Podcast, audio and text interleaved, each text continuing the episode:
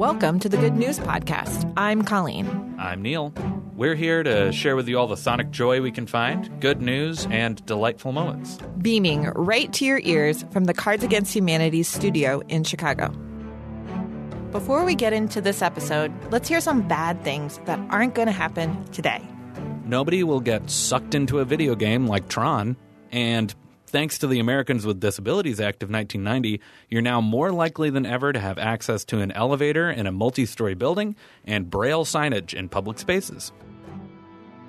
So, I have good news and I have bad news. I'll start with the bad news, and it's not really news. It's no surprise that diversity and inclusion in the workplace, as well as equal pay, still have a long way to go in this country. The good news is there are organizations, companies, and really thoughtful people out there that are trying to make a change.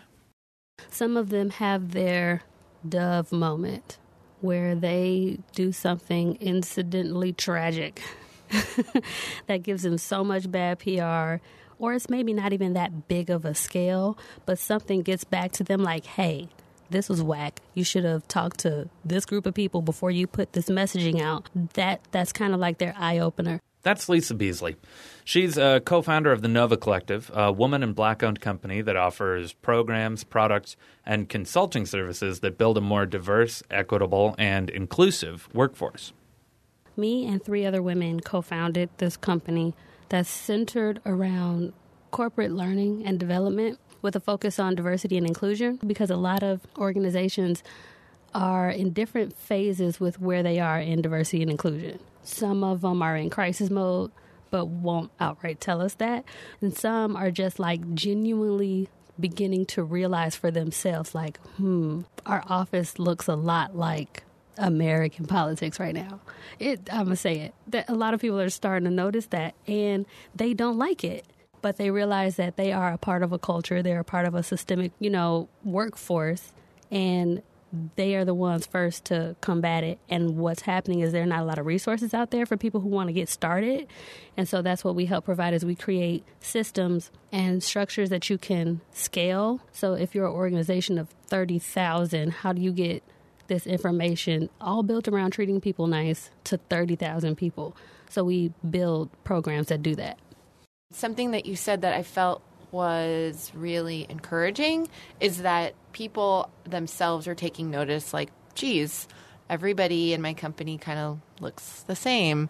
But I wonder from your point of view, these folks that are coming to you and asking for help, like what are they saying? Uh, what is prompting them to sort of say, we need to make the change now? Yeah, some of them have their dove moment where they do something incidentally tragic that gives them so much bad PR, or it's maybe not even that big of a scale, but something gets back to them like, hey, this was whack. You should have talked to this group of people before you put this messaging out. And that that's kind of like their eye opener because particularly from my perspective, when those people come to us, I'm more empathetic because I know it's hard being in their position to admit to something like that because even me just educating myself on like white fragility it's a spot. You know once again i put myself in a position to open up myself to that type of clientele and i and i do truly open up myself to them because it's not an easy thing to do. So they'll come to us after something has happened or somebody has called them out. That that happens like um, we had this creative agency that just over time realized that they would get you know certain assignments and certain work and they didn't have the team to officially carry it out. So that's how you end up having like 12 white women write a hip hop song.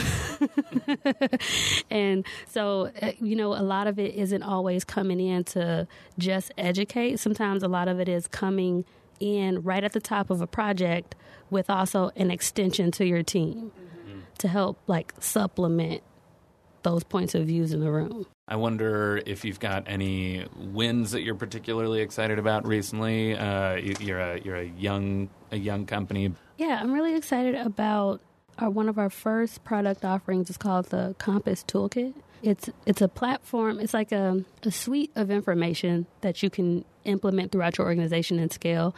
A lot of organizations lean on HR or just a a representative black or brown person who they say, "Hey, do you want to be in charge of diversity and inclusion?" who d- don't know what that means, who doesn't know, and also these are like touchy touchy, touchy, touchy subjects. So when you're putting someone who who didn't like go to school for psychology or counseling or any kind of like they went to work to be an accountant and now they're over diversity and inclusion and they still have to do the job or they or they want to, where do they get the tools to do that? And the compass is that and it's animations, it's comic strips, it's facilitation guys that all work together, and we we show you how to use them.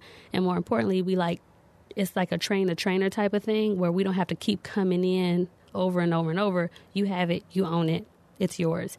And um, that was the first, very first project we worked on. We worked on, and we sold one, and I that that win was huge because we had put so much work into it, and to see like, okay, this is something someone wants to use, and it and it it's, it gives you a good boost.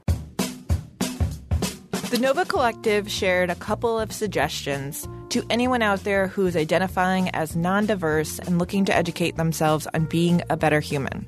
One book that they suggested was The New Jim Crow Mass Incarceration in the Age of Colorblindness by Michelle Alexander. Another book, Uprooting Racism How White People Can Work for Racial Justice by Paul Kivel. We'll share more links to books, articles, and social media on this very topic on our website, thegoodnewspodcast.fm. Thanks for listening. Do you have good news? Great. Or maybe you want to tell us a joke or an idea? Also great. Email us at goodnews at cardsagainsthumanity.com. Or leave us a voicemail at 773 217 0156. You can also tweet us at the Good News Pod. Most of our music is by Poddington Bear. Same place, same time, tomorrow.